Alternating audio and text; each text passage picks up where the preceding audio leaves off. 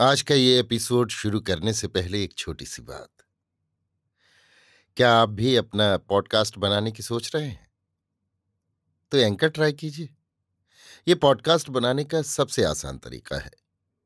Number एक, ये free है। नंबर दो, इसमें कई सारे ऐसे टूल्स हैं जो आपको अपने फ़ोन और कंप्यूटर पर रिकॉर्ड और एडिट करने की फैसिलिटी देते हैं। नंबर तीन आप अपने पॉडकास्ट को डिस्ट्रीब्यूट भी कर सकते हैं, जिससे इसे स्पॉटिफाई और दूसरे प्लेटफॉर्म पर सुना जा सके। तो डाउनलोड कीजिए फ्री एंकर ऐप या विज़िट कीजिए एंकर डॉट एफ़ पर अपना पॉडकास्ट स्टार्ट करने के लिए। ये तो थी एक छोटी सी जानकारी, और अब शुरू करते हैं एपिसोड का सिलसिला। तो आज के एपिसोड में लीजिए सुनिए। सूर्यकांत त्रिपाठी निराला के लिखे उपन्यास, अप्सरा का, भाग तेरह, मेरी, यानी समीर गोस्वामी की आवाज़ में। दो रोज और बीत गए। अंगों के ताप से कनक का स्वर्ण रंग और चमक उठा।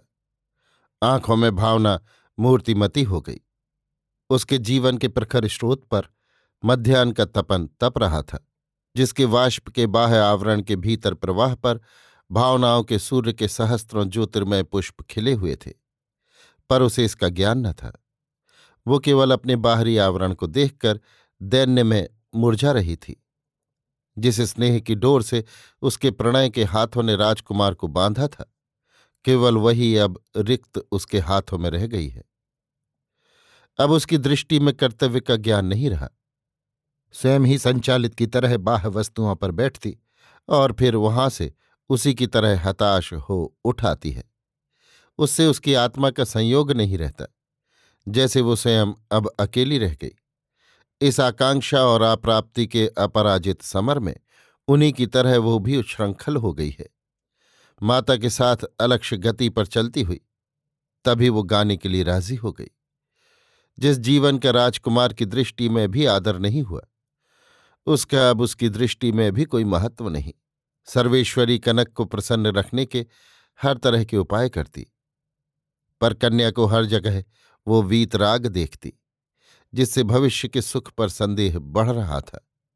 वो देखती, चिंता से उसके अचंचल कपोलों पर आत्मसम्मान की एक दिव्य ज्योति खुल पड़ती थी, जिससे उसे कुछ त्रस्त हो जाना पड़ता और कनक की देह पर हरियाली के ऊपर से जेठ की लू बह जाती थी।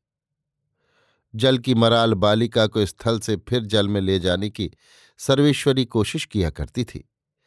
पर उसका इच्छित तड़ाग दूर था। जिस सरोवर में वो उसे छोड़ना चाहती, वो उसे पंकिल देख पड़ता। स्वयं निर्मित रूप का जब अस्तित्व ही नहीं रहा, तब कला की निर्जीव मूर्तियों पर कब तक उसकी दृष्टि रम सकती थी। सर्वेश्वरी के चलने का समय आया। तैयारियाँ होने लगी। कपड़े, अलंकार, पेशवाज, साज, सामान आदि बंधने लगे। आकाश की उड़ती हुई परी पर काटकर कमरे में कैद की जाने लगी। सुख के सागर की बालिका जी बहलाने के लिए कृत्रिम सरोवर में छोड़ दी गई। जीवन के दुख, सुख से काटने के विचार से कनक को अपना पेशा इख्तियार करने की पुनश्च सलाह दी जाने लगी। सर्वेश्वरी के साथ वाद्यकार लोग भी जमा हो गए। और अनेक तरह की स्तुतियों से कनक को प्रसन्न करने लगे। कनक रात्रि के सौंदर्य की तरह इन सब की आँखों से छिप गई। रही केवल गायिका नायिका कनक। अपनी तमाम चंद्रिकाओं के साथ बादलों की आड़ से अब ज्योत्सना एक दूसरे ही लोक में थी, जहाँ उसकी छाया मात्र रह गई थी। कनक तार कर चुकी थी। चलते समय इनकार नहीं किया। सर्वेश्वरी कुछ देर तक कैथरीन की प्रतीक्षा करती रही। पर जब गाड़ी के लिए सिर्फ़ आधा घंटा समय रह गया, तब परमात्मा को मन ही मन स्मरण कर मोटर पर बैठ गई। कनक भी बैठ गई। कनक समझ गई, कैथरीन के न आने का कारण उस रोज का जवाब होगा। कनक और सर्वेश्वरी को फ़र्स्ट क्लास का किराया मिला था। कनक को नहीं मालूम था कि कभी कुंवर साहब को वो इतनी तेज निगाह से देख चुकी है कि देखते ही पहचान लेगी। सर्वेश्वरी भी नहीं जानती थी कि कुंवर साहब के आदमी अभी उसके मकान आकर लौट गए हैं। वहीं कुंवर साहब बालिग होकर अब राजा साहब के आसन पर लाखों प्रजाओं का शासन करेंगे। रेल समय पर ठीक चार बजे शाम को विजयपुर स्टेशन पहुँची। विजयपुर वहाँ से तीन कोस था, पर राजधानी होने के कारण स्टेशन का नाम विजयपुरी ही रखा गया था। राजा साहब, इनके पिता ने इसी नाम से स्टेशन करने के लिए बड़ी लिखा पढ़ी की थी। कुछ रुपए भी दिए थे। कंपनी उन्हीं के नाम से स्टेशन कर देना चाहती थी, पर राजा साहब पुराने विचारों के मनुष्य थे। रुपए को नाम से अधिक महत्व देते थे। कंपनी की मांगी हुई रकम देना उन्हें मंजूर न था। कहते हैं, एक बार स्वाद की बातचीत हो रही थी तो उन्होंने कहा था कि बासी दाल में सरसों का तेल डालकर खाए तो ऐसा स्वाद और किसी सालन में नहीं मिलता। वो नहीं थे, पर गरीबों में उनकी ये कीर्ति कथा रह गई थी। स्टेशन पर कनक के लिए कुंवर साहब ने अपनी मोटर भेज दी थी। सर्वेश्वरी के लिए विजिटर्स मोटर और उसके आदमियों के लिए एक लारी। तार पाने के पश्चात अपने कर्मचारियों में कुंवर साहब ने कनक की बड़ी तारीफ़ की थी, जिससे छह सात कोस के इर्द गिर्द एक ही दिन में खबर फैल गई कि कलकत्ते की एक तवायफ आ रही है, जिसका मुकाबला हिंदुस्तान की कोई भी गाने वाली नहीं कर सकती। आज दो ही बजे से तमाम गाँवों के लोग एकत्र होने लगे थे। आज ही महफिल शुरू थी। कनक माता के साथ ही विजिटर्स कार पर बैठने लगे तो एक सिपाही ने कहा, कनक साहबा के लिए महाराज ने अपनी मोटर भेजी है। तुम उस पर बैठो, सर्वेश्वरी ने कहा। नहीं, इसी पर चलूँगी। ये क्या, हम जैसा कहें वैसा करो। कनक उठकर राजा साहब की मोटर पर चली गई। ड्राइवर कनक को ले चला। सर्वेश्वरी की मोटर खड़ी रही। कहने पर ड्राइवर, चलते हैं चलते हैं इधर उधर करता रहा। कभी पानी पीता, कभी पान कहता, कभी सिगरेट सुलगाता। सर्वेश्वरी का कलेजा कांपने लगा। शंका की अनिमेश दृष्टि से कनक की मोटर की तरफ़ ताकती रही। मोटर अदृश्य हो गई। कनक भी पहले घबराई, पर दूसरे क्षण संभल गई। एक अमोघ मंत्र जो उसके पास था, वो अब भी है। उसने सोचा, रही शरीर की बात। इसका सदुपयोग दुरुपयोग भी उसके हाथ में है। फिर शंका किस बात की? जिसका कोई लक्ष्य ही न हो, उसको किसी भी प्रगति का विचार ही क्या? कनक निस्त्रस्त एक बगल पीछे की सीट में बैठी। मोटर उड़ी जा रही थी। ड्राइवर को निश्चित समय पर कुंवर साहब के पास पहुँचना था। भावी के दृश्य कनक के मन को सजग कर रहे थे। पर उसका हृदय बैठ गया था। अब उसमें उत्साह नहीं रह गया था। रास्ते के पेड़ों, किनारे खड़े हुए आदमियों को देखती सब कुछ अपरिचित था। हृदय की शून्यता बाहर के अज्ञात शून्य से मिल जाती। इसी तरह मार्ग पार हो रहा था। आगे क्या होगा? उसकी माँ उसके साथ क्यों नहीं आने पाई? इस तरह के प्रश्न उठकर भी मर जाते थे। जो एक निरंतर मरोर उसके हृदय में थी, उससे बड़ा कोई असर वे वहाँ डाल नहीं सकते थे। इसी समय उसकी तमाम शून्यता एक बार भर गई। हृदय से आँखों तक पिचकारी की तरह स्नेह का रंग भर गया। उसने देखा रास्ते के किनारे राजकुमार खड़ा है। हृदय उमड़कर फिर बैठ गया। अब ये मेरे नहीं है। दर्शन के बाद ही मोटर एक फरलांग बढ़ गई। दूसरे प्रेम के दबाव से वो कुछ कह भी नहीं सकी। राजकुमार खड़ा हुआ देखता रहा। कनक ने दो बार फिर फिर कर देखा। राजकुमार को बड़ी लज्जा लगी। जैसे उसी के कलंक की मूर्ति सहस्त्रों इंगितों से कनक के द्वारा उसके अपयश की घोषणा कर रही हो। राजकुमार बिल्कुल सादी पोशाक में था, गाना सुनने के लिए जा रहा था। दूसरों के मत से, अपने मत से कनक को तारा से मिलाने।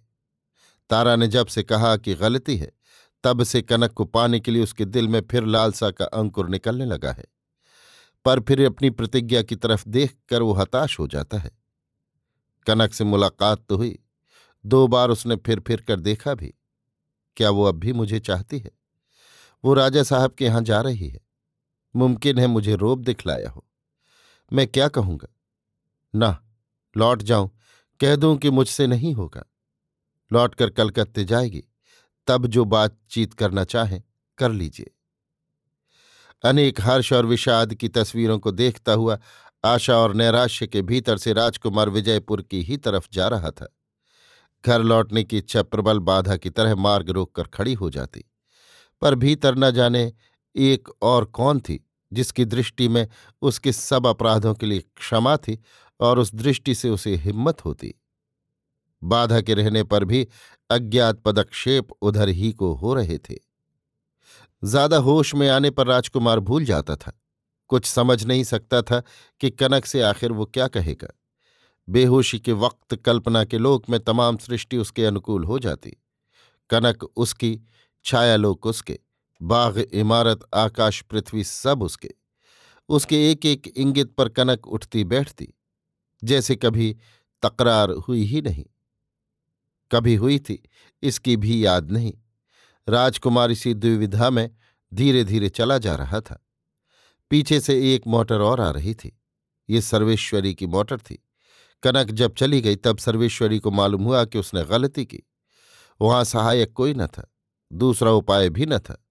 कनक की रक्षा के लिए वो उतावली हो रही थी। इसी समय उसकी दृष्टि राजकुमार पर पड़ी। उसने हाथ जोड़ लिए, फिर बुलाया। राजकुमार समझ गया कि डेरे पर मिलने के लिए इशारा किया। उसके हृदय में आशा की समीर फूट पड़ी। पैर कुछ तेज़ी से उठने लगे। कनक की मोटर एक एकांत बंगले के द्वार पर ठहर गई।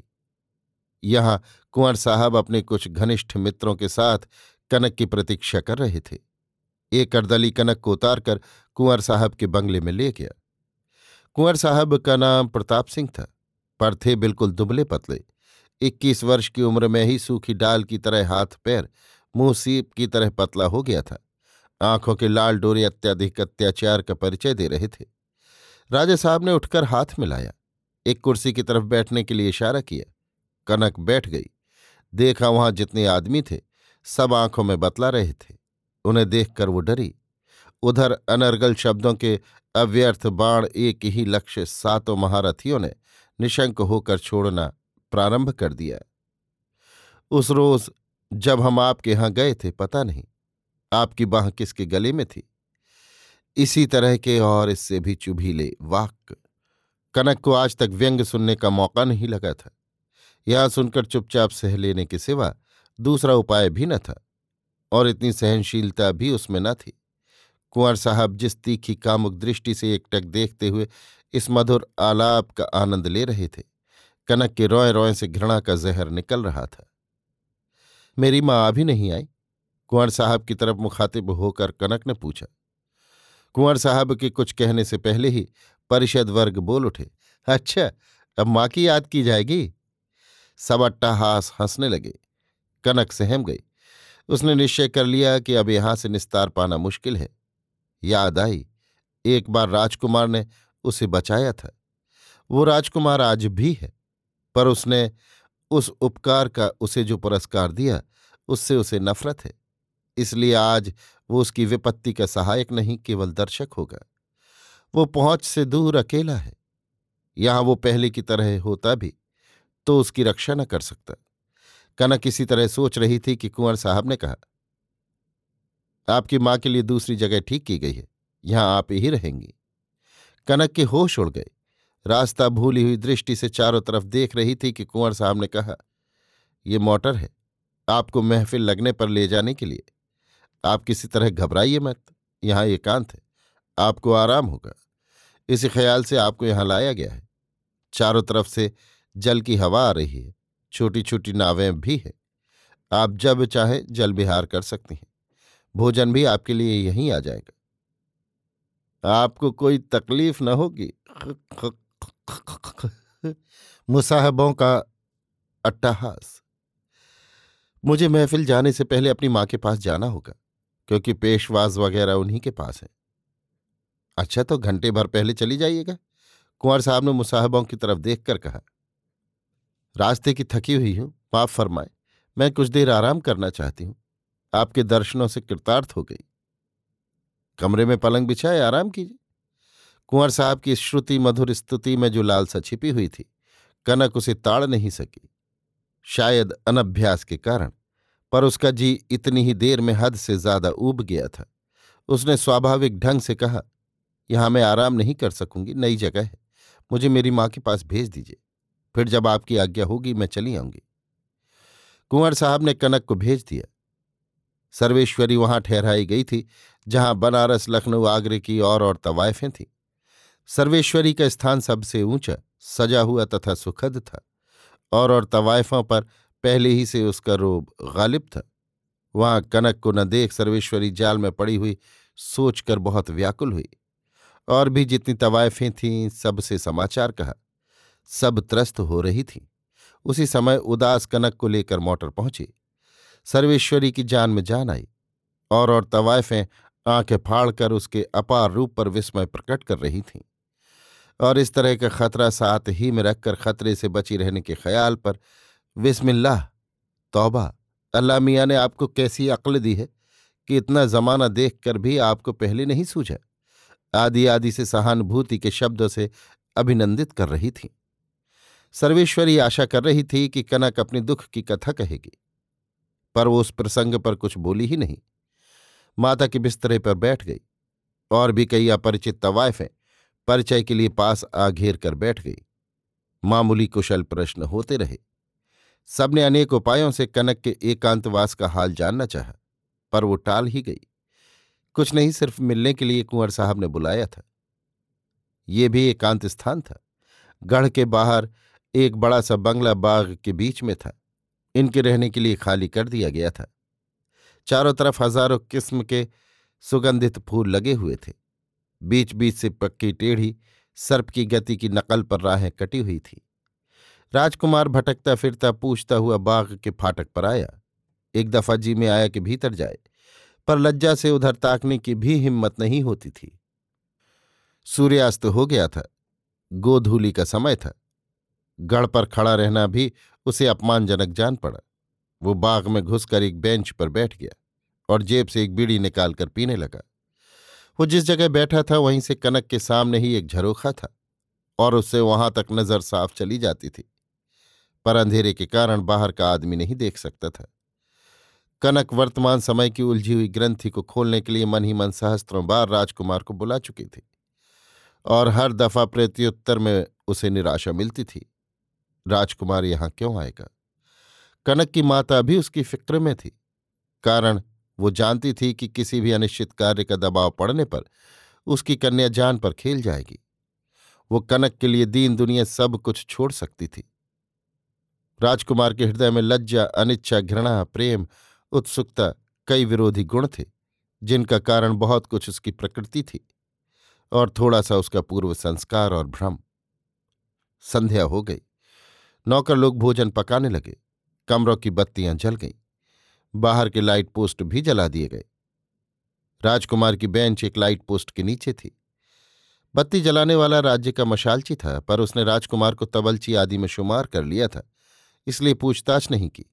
कंधे की सीढ़ी पोस्ट से लगाकर बत्ती जला, राजकुमार की तरफ़ से घृणा से मुँह फेर कर उस तबलची से वो मशालची होने पर भी अपने धर्म में रहने के कारण कितना बड़ा है, सिर झुकाए हुए इसका निर्णय करता हुआ चला गया।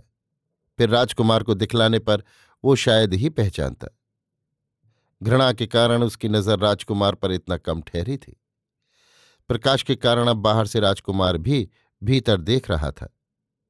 कनक को उसने एक बार, दो बार, कई बार देखा। वो पीली पड़ गई थी। पहले से कुछ कमज़ोर भी देख पड़ती थी। राजकुमार के हृदय के भाव उसके आंसुओं में झलक रहे थे। मन उसके विशेष आचरणों की आलोचना कर रहा था। उसी समय कनक की अचानक उस पर निगाह पड़ी। सर्वांग काँप उठा। इतना सुख उसे कभी नहीं मिला था। राजकुमार से मिलने के समय भी नहीं। फिर देखा, आँखों की प्यास बढ़ती ही गई। उत्कंठा की तरंग उठी। वो भी उठकर खड़ी हो गई और राजकुमार की तरफ़ चली। कनक को राजकुमार ने देखा। समझ गया कि वो उसी से मिलने आ रही है। राजकुमार को बड़ी लज्जा लगी। कनक के वर्तमान व्यवसाय पर और उससे अपनी घनिष्ठता के कारण वो हिम्मत करके भी उस जगह उजाले में नहीं रह सका। तारा से कनक को यदि न मिलाना होता तो शायद कनक को इस परिस्थिति में देखकर वो एक क्षण भी वहाँ न ठहरता। कनक ने देखा राजकुमारी एक अंधेरे कुंज की तरफ़ धीरे धीरे बढ़ रहा है। कनक भी उधर ही चली। इतने समय की तमाम बातें एक ही साथ निकलकर हृदय और मस्तिष्क को मथ रही थीं। राजकुमार के पास पहुँचते ही कनक को चक्कर आ गया। उसे जान पड़ा कि वो गिर जाएगी। बचाव के लिए स्वभावतः एक हाथ उठकर राजकुमार के कंधे पर पड़ा। अज्ञात चालित राजकुमार ने भी उसे अपृष्ठ कमर पर एक हाथ से लपेटकर थाम लिया। कनक अपनी देह का तमाम भार राजकुमार पर रख आराम करने लगी। जैसे अब तक की की हुई तपस्या का फल भोग रही हो। राजकुमार थामे खड़ा रहा। तुमने मुझे भुला दिया। मैं अपना अपराध भी न समझ सके। तकिए के तौर से राजकुमार के कंधे पर कपोल रखे हुए अधखुली सरल सप्रेम दृष्टि से कनक उसे देख रही थी। इतनी मधुर आवाज़ कानों के इतने नज़दीक से राजकुमार ने कभी नहीं सुनी। उसके तमाम विरोधी गुण उस ध्वनि के तत्व में डूब गए। उसे बहू जी की याद आई। वो बहू जी की तमाम बातों का संबंध जोड़ने लगा। ये वही कनक है जिस पर उसे संदेह था। कुंज में बाहर की बत्तियों का प्रकाश क्षीण होता हुआ भी पहुँच रहा था। उसने एक बिंदी उसके मस्तक पर लाल लाल चमकती हुई देख ली। संदेह हुआ कि उसके साथ कनक का विवाह कब हुआ। दिव्यदा ने मन के विस्तार को संकुचित कर एक छोटी सी सीमा में बाँध दिया प्रतिज्ञा जाग उठी, कई कोड़े कस दिए, कलेजा काँप गया धीमी धीमी हवा बह रही थी। कनक ने सुख से पल के मूंद ली। निर्वाक सचित्र राजकुमार को अपनी रक्षा का भार सौंपकर विश्राम करने लगी। राजकुमार ने कई बार पूछने का इरादा किया, पर हिम्मत नहीं हुई। कितनी अशिष्ट, अप्रासंगिक बात। राजकुमार कनक को प्यार करता था। पर उस प्यार का रंग बाहरी आवरणों से दबा हुआ था। वो समझकर भी नहीं समझ पाता था। इसका बहुत कुछ कारण कनक के इतिहास के संबंध में उसका ज्ञान था। बहुत कुछ उसके पूर्व संचित संस्कार थे। उसके भीतर एक कितनी बड़ी प्रतिज्ञा थी, जिसके बड़े बड़े शब्द दूसरों के दिल में त्रास पैदा करने वाले थे, जिसका उद्देश्य जीवन की महत्ता थी, प्रेम नहीं। प्रेम का छोटा सा चित्र वहाँ टिक नहीं पाया था। इसलिए प्रेम की छाया में पैर रखते ही वो चौंक पड़ता था। अपने सुख की कल्पना कर दूसरों की निगाहों में अपने को बहुत छोटा देखने लगता था। इसीलिए उसका प्यार कनक के प्यार के सामने हल्का पड़ जाया करता था। पानी के तेल की तरह उसमें रहकर भी उससे जुदा रहता था। ऊपर तैरता फिरता था। अनेक प्रकार की शंकाएँ जग पड़ती।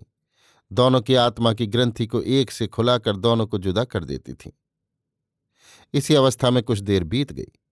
थकी हुई कनक प्रिय की बाहों में विश्राम कर रही थी, पर हृदय में जागती थी। अपने सुख को आप ही अकेली तोल रही थी। उसी समय राजकुमार ने कहा, मेरी बहू जी ने तुम्हें बुलाया है इसीलिए आया हूँ। कनक की आत्मा में अव्यक्त प्रतिध्वनि हुई, नहीं तो ना आते? फिर एक जलन पैदा हुई। सिराओं में तड़ित का तेज प्रवाह बहने लगा। कितनी आशा हृदय बात कितनी नफरत। कनक राजकुमार को छोड़ अपने ही पैरों संभल कर खड़ी हो गई। चमकीली निगाह से एक बार देखा, पूछा, नहीं तो ना आते? अपने जवाब में राजकुमार को ये आशा न थी। वो विस्मयपूर्वक खड़ा, कनक को एक विस्मय की ही प्रतिमा के रूप से देख रहा था। अपने वाक्य के प्रथम अंश पर ही उसका ध्यान था। पर कनक को राजकुमार की बहू जी की अपेक्षा राजकुमार की ही ज़्यादा ज़रूरत थी। इसलिए उसने दूसरे वाक्य को प्रधान माना। राजकुमार के भीतर जितना दुराव, कुछ विरोधी गुणों के कारण कभी कभी आ जाया करता था। वो उसके दूसरे वाक्यों में अच्छी तरह खुल रहा था, पर उसकी प्रकृति के अनुकूल होने के कारण उसकी तरह का विद्वान मनुष्य भी उस वाक्य की फांस नहीं समझ सका। कनक उसकी दृष्टि में प्रिय अभिनेत्री, केवल संगनी थी। तुम्ही ने कहा था, याद तो होगा। तुम मेरी कविता हो। इसका जवाब भी जो मैंने दिया था। याद होगा। लौटकर कनक डेरे की तरफ़ चली। उसके शब्द राजकुमार को पार कर गए। वो खड़ा देखता और सोचता रहा, कब कहाँ गलती से एक बात निकल गई। उसके लिए कितना बड़ा ताना। मैं साहित्य की वृद्धि के विचार से अभिनय किया करता हूँ। स्टेज की मित्रता मानकर इनका ये बाकपन आह, कैसा बल खाती हुई जा रही है। नाजो नजाकत बर्दाश्त कर लेता हूँ। आई हैं रुपए कमाने, ऊपर से मुझ पर गुस्सा झाड़ती हैं। न जाने किसके कपड़ों का बोझ गधे की तरह तीन घंटे तक लादे खड़ा रहा। काम की बात कही नहीं कि आँखें फेर ली, मचल कर चल दी। आखिर जात कौन है? अब मैं पैरों पड़ता फिरूं। ना बाबा, इतनी कड़ी हिम्मत मुझसे न होगी। बहू जी से कह दूँ कि ये काम मेरे मान का नहीं। उसे भेजो जिसे कमाने का अभ्यास हो। राजकुमार धीरे धीरे बागीचे के फाटक की तरफ़ चला। निश्चय कर लिया कि सीधे बहू जी के पास ही जाएगा। सर्वेश्वरी भी बड़ी देर तक कनक को न देख खोज रही थी। बाहर आ रही थी कि उससे मुलाकात हुई। अम्मा, आए हैं और इसलिए कि उनकी बहू जी मुझसे मिलना चाहती हैं। कनक ने कहा, मैं चली आई। उधर कुंवर साहब के रंग ढंग भी मुझे बहुत बुरे मालूम दे रहे थे। अम्मा उसको देखकर मुझे डर लगता है। ऐसा देखता है जैसे मुझे खा जाएगा, छोड़ता ही न था। जब मैंने कहा, अभी अपनी माँ से मिल लूँ, फिर जब आप याद करेंगे मिल जाऊँगी। तब आने दिया। तुमने कुछ कहा भी उनसे? सर्वेश्वरी ने पूछा। नहीं, मुझ पर उन्हें विश्वास नहीं, अम्मा। कनक की आँखें छलछला आईं। अभी बाग में है? सर्वेश्वरी ने सोचते हुए पूछा। थे तो। अच्छा जरा मैं भी मिल लूँ? कनक खड़ी देखती रही। सर्वेश्वरी बाग की तरफ़ चली। राजकुमार फाटक पार कर चुका था। भैया, कहाँ जाते हो? घबराई हुई सर्वेश्वरी ने पुकारा। घर। पचास कदम आगे से बिना रुके हुए रुखाई से राजकुमार ने कहा, तुम्हारा घर यहीं पर है? बढ़ती हुई सर्वेश्वरी ने आवाज़ दी, नहीं, मेरे दोस्त का घर है।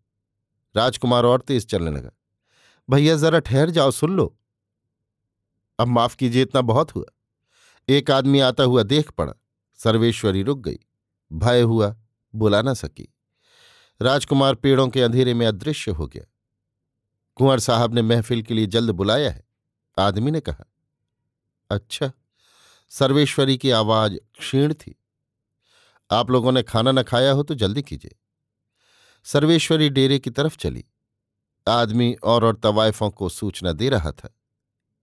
क्या होगा, अम्मा? कनक ने त्रस्त निगाह से देखते हुए पूछा।